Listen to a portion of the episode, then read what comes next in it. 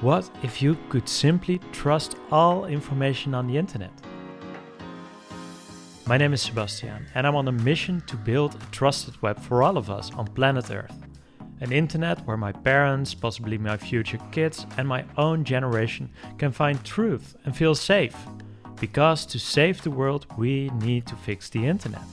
In the Trusted Web podcast, I embark on a journey with you, my listener and thought leaders to explore what needs to get done. With this special thing called blockchain timestamps, all content you consume will be transparent and accountable. Welcome to the new default on the internet. Thank you for being part of this journey and let's build the trusted web together. In this episode, I'm joined by David Mikkelson, founder and CEO of Snopes. Snopes got started in 1994, investigating urban legend, hoaxes, and folklore, all before we even invented the word fake news.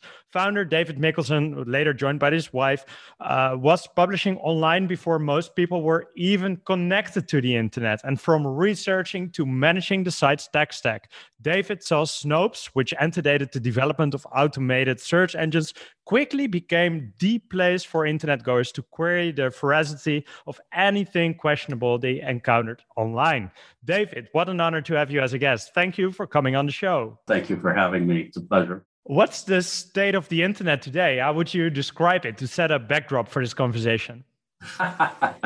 well, I, I don't think I'm uh, revealing any secrets when I say it's kind of a mess. And, uh, you know, it's really unclear whether it's getting messier or better at the moment. Um, you know, we're kind of know, at a critical juncture, I'd say. It's, it'll be interesting to see where it goes from here. Is it worse than ever, or is it just as bad as uh, 25 years ago? How would you? What's the evolution? Well, um, know, certainly it got a lot worse in the last four or five years.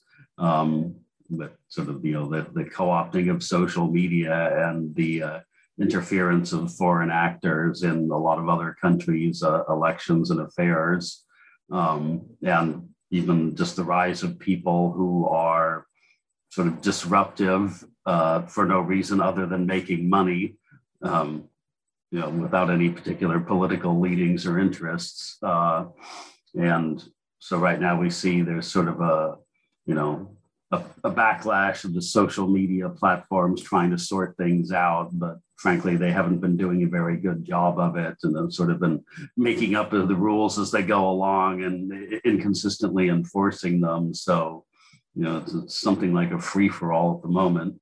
If I say that you are trying to fix issues on the internet for over 25 years, is that accurate or not at all? That's what's accurate. We've been doing that for 25 years, I guess. We didn't really start out uh, doing or intending to do what we're doing now. Um, you know, and, and we'll discuss what we do is only a, a small piece of the, you know, the pie. Um, you know, certainly the, the, the fake news phenomenon and you know misinformation in general has been a uh, a big field of academic study in the last several years, and so um, you know there's been a lot of thought and discussion uh, devoted to what is the best way to deal with this with this issue, um, and of course, all there there, although there are no definitive answers, uh, one of the suggestions that has come down from a number of studies is that simply shoving fact checks at people and saying, no, you're wrong, read this, is not a particularly good or, or effective method at getting people to, uh, you know, start believing in accurate information. Um, but I would say what we do is, uh, as they say in the sciences, it's sort of necessary but not sufficient. You know, fact checking will not cure the misinformation problem on its own, but it is a necessary piece, as in people can be seeking out accurate information if it doesn't exist somewhere for them to find it. Although uh, most will be familiar with the works at uh, you do at Snopes, can you quickly introduce your process and how you do it for uh, the few listeners that don't know what Snopes is yet? um, well, for the most part, uh, what we at Snopes do is just on at any given time, whatever most people are questioning or interested in on the internet, which is now determined by many, many different inputs. Um, you know, we'll address it and write up something about whether it's, you know, true or not, or usually many shades of gray in between.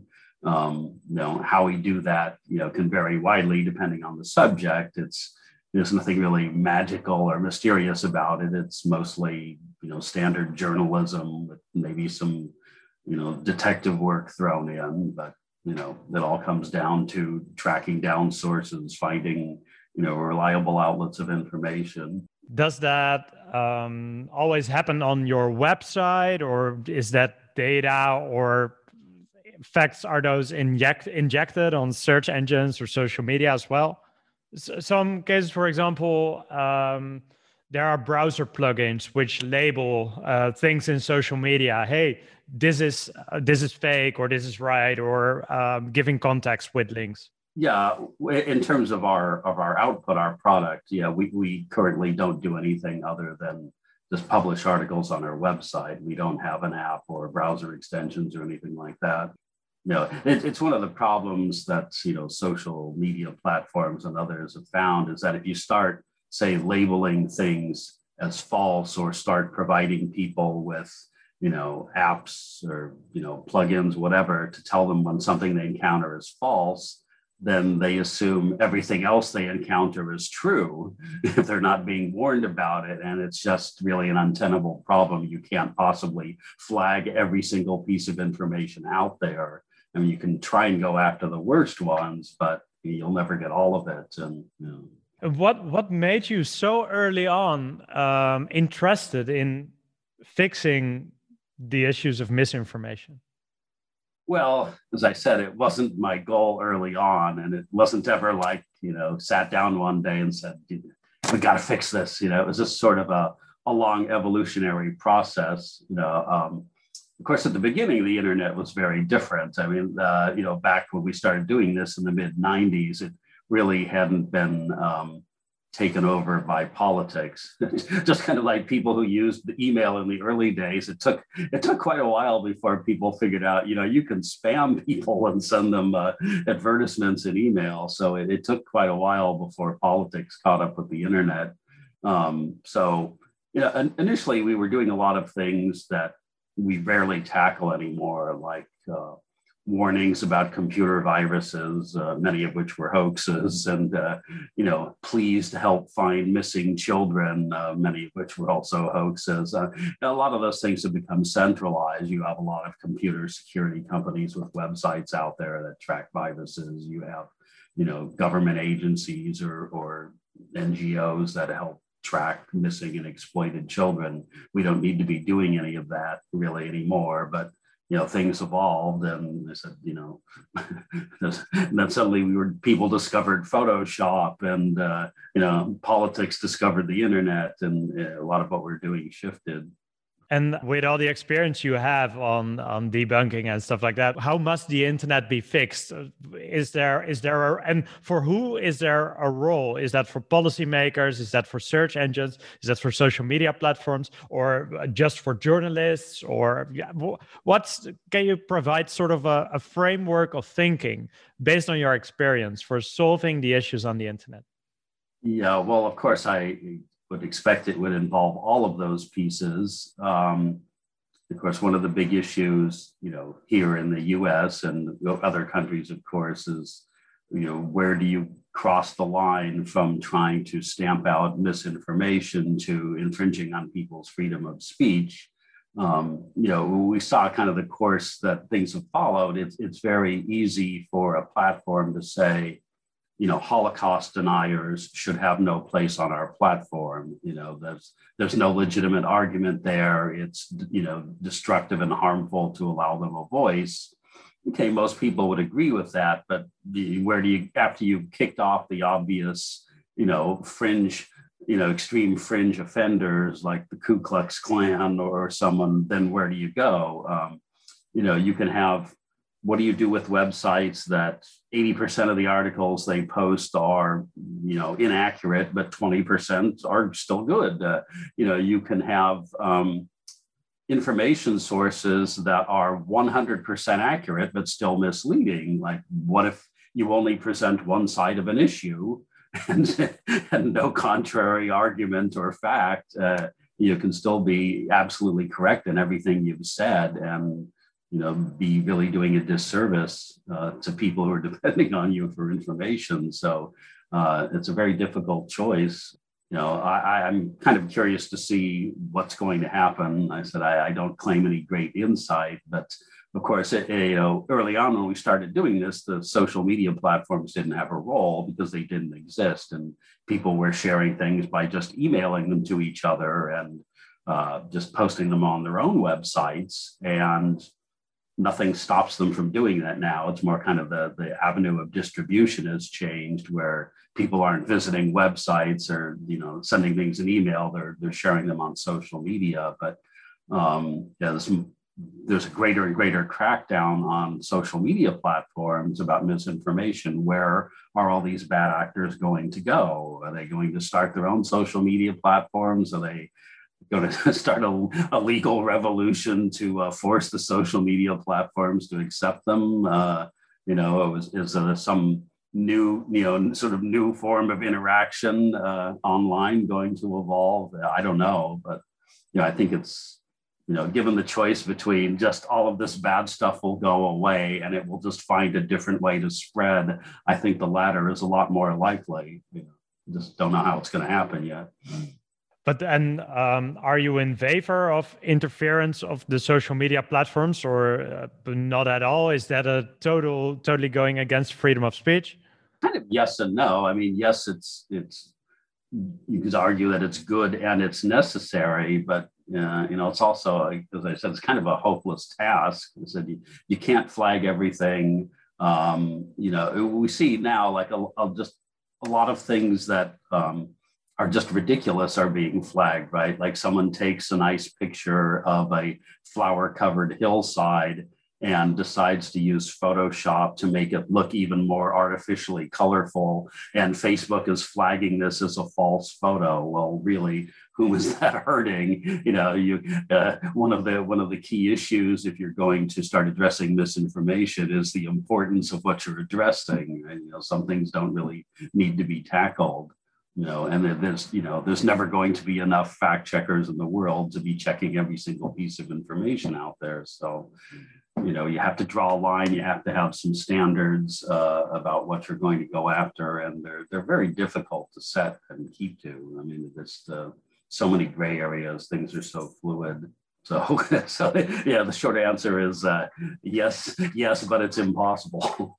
One of the attempts we take here um, at, at trusted web is that we say hey you can prove in an open source way transparency how did information change over time and accountability who was the sender of that information to provide kind of an open source infrastructure for the receiver of information does that make sense or uh, couldn't that be a, a, solution well if i'm understanding it correctly uh, but isn't one of the issues that who the, the the person that you're receiving the information from isn't necessarily the creator of it right? They're just, you know, in most cases, they're just passing along something they've gotten from somewhere else. So I, am not sure in that framework you're you're discussing how does that address the issue.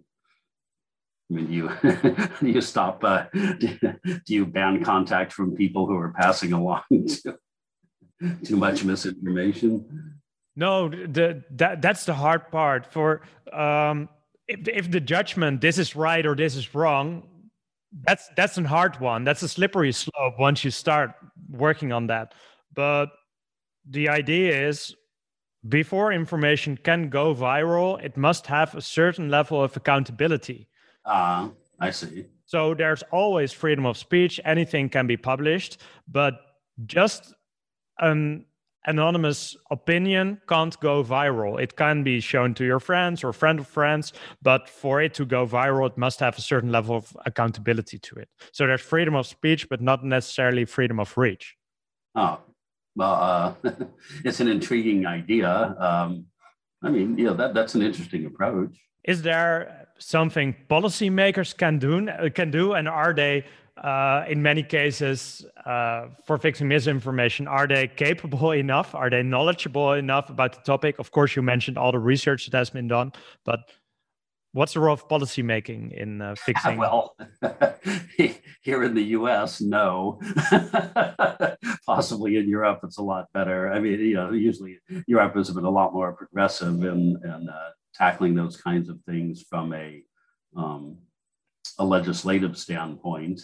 Um, as we've seen, is what's going on now with uh, Facebook and Australia, and I think they already had kind of the same issues with Spain and France about wanting, you know, payment to publishers. So, kind of going after, uh, you know, the platforms and things a lot more aggressively in Europe. Here, you know, our I think our legislators are still trying to figure out how to hook up their printers.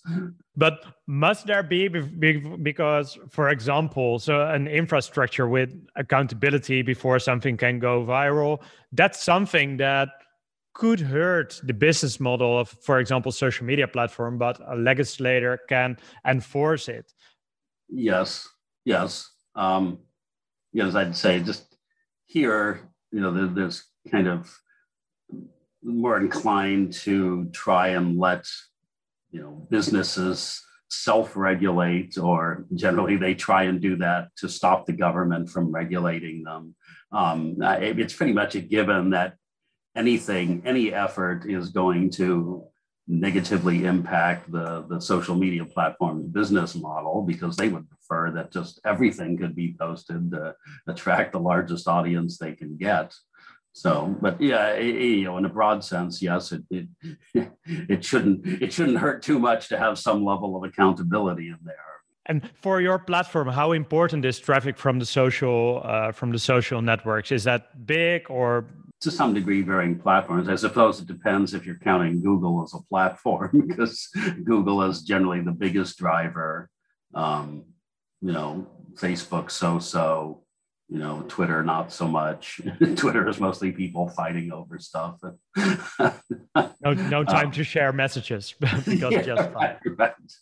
Um, but again, I said it, will be interesting to see um, if uh, the, you know the people who are being booted off the social media platforms are aggressive enough and get out there and create something else and see what will happen with it. So far, it really hasn't been tremendously successful as we've seen with you know efforts like Parler and things to you know can't even uh, maintain a, a, you know an internet provider to keep them you know, on, on online to wrap it up, how, how do you see it evolve in the coming um, nine years? We're recording in uh, February 2021.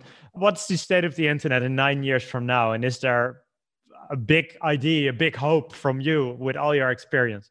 Well, I would say you know, way back when uh, the internet started, well, at least when the web started, you know, it, it was kind of touted with this idea that it would be great because it would uh, it would sort of liberate people from middlemen, right? If you wanted to buy an airline ticket, you could just go to a website. You didn't have to deal with a travel agent. Or if you wanted to buy and sell stocks, you didn't have to use a stockbroker. You could just use a website. Um, but there wasn't a whole lot of thought given at the time that I recall that sometimes these middlemen, these gatekeepers are a good idea, like journalism having trained inexperienced professionals who can uh, you know decide really what is or is not news and how to responsibly report it was probably a good thing. And you know it's not so great that we kind of leveled that playing field and let everybody out there. So um, you know in, in a very broad sense i'm you know but i don't know if i can expect but i would hope you know nine years from now we'd be more pendulum would swing more back towards that model where, you know, we again kind of have the trusted sources out there and the others can still exist, but they're, you know, more the equivalent of somebody standing on a street corner, you know, yelling at people who walk by and not people with, with international platforms. So more, uh, that's interesting perspective. So um, undo the level playing field between sender and receiver of information. Is that a right summary? Yeah, I you know basically you know, what, 10 years ago or so, if I don't know, you were in a restaurant and you had a bad experience, you know, maybe, uh, you know, your server was, uh, you know, I don't know, expressed some racist viewpoint. What could you do about it? You could tell your, complain to the manager, tell your friends and neighbors, you know, maybe write a letter to your local newspaper, but it would probably end there. But now, you know, people post things like that on social media and a half hour later, it's a headline in the New York Post or something. Um, in some sense, it's good because it's brought a lot of things to, to light that weren't being exposed very much, like a lot of, you know, police brutality activity and things like that. But, you know, for every one thing it exposed, we've got, you know, now got thousands of things that are just, you know, you know, wrong, erroneous, harmful, misleading, you know, driving uh, conflict. Are you filled with hope? Will we solve it, or is that the direction we should go? But there's no trust in arrival. I, I, I would say I'm more optimistic because it's not like misinformation is a new problem, right? It's always existed throughout human history, and as I like to say, you know the, the technology changes human nature not so much. Um, so you know it, it's you know there have been times when misinformation has had bad effects on the world but it's never completely taken over the world. You know we managed to think sort things out one way or the other. So i i expect we'll do so again. Um, and maybe over a very long time. Human nature will change and we'll stop wanting to hear these kinds of things. Is there a, an advice you have for journalists to take back the stage? um, no, I mean, you know, most of them are are doing, you know, what they do and doing it responsibly. It's, um, you know, kind of. I, I was just in a in a you know sort of monitoring a course the other day. Um, if anything, it's just journalists have to learn how to adapt to this kind of brave new world that, you know, the, the way in which you, you know, do investigations online is very different than, you know, sort of on the, the, the, you know, the, the pre-internet world. And, you know, it's still taking, there's still a, quite a bit of a learning curve there for journalists. Where should a journalist go to be educated enough for this era of information? I don't know if they want to mention any names and give any company an advantage over the other, but there are you know, a number of you know web publications and journalism organizations that run courses on uh, you know digital investigations and things. They're not hard to find. You know, it's just you know learning a whole new set of tools for the for the online world. You know, to try and sort out you know where where things are coming from, where they started, who posted them, who's following them you know, who has a vested interest in spreading them. And I said, it doesn't, it doesn't stop at our doorstep anymore. It's global, you know, it's, um, so you never know who may be behind it. Let's see where we as a society can take it in the coming uh, in this decade. Uh, david thanks so much for joining the show. Where can people find the important work you do? Well it's at snopes.com s-n-o-p-e-s.com you know we're here every day. It never ends you know it's it's like housework. You just do it and then you start over again. Thanks so much for sharing your story and sharing your experience. Yes let's build a trusted web together that was David Mikkelson sharing his insights from over 25 years of entrepreneurship at Snopes. I'd love to invite you to go to thetrustedweb.org slash podcast.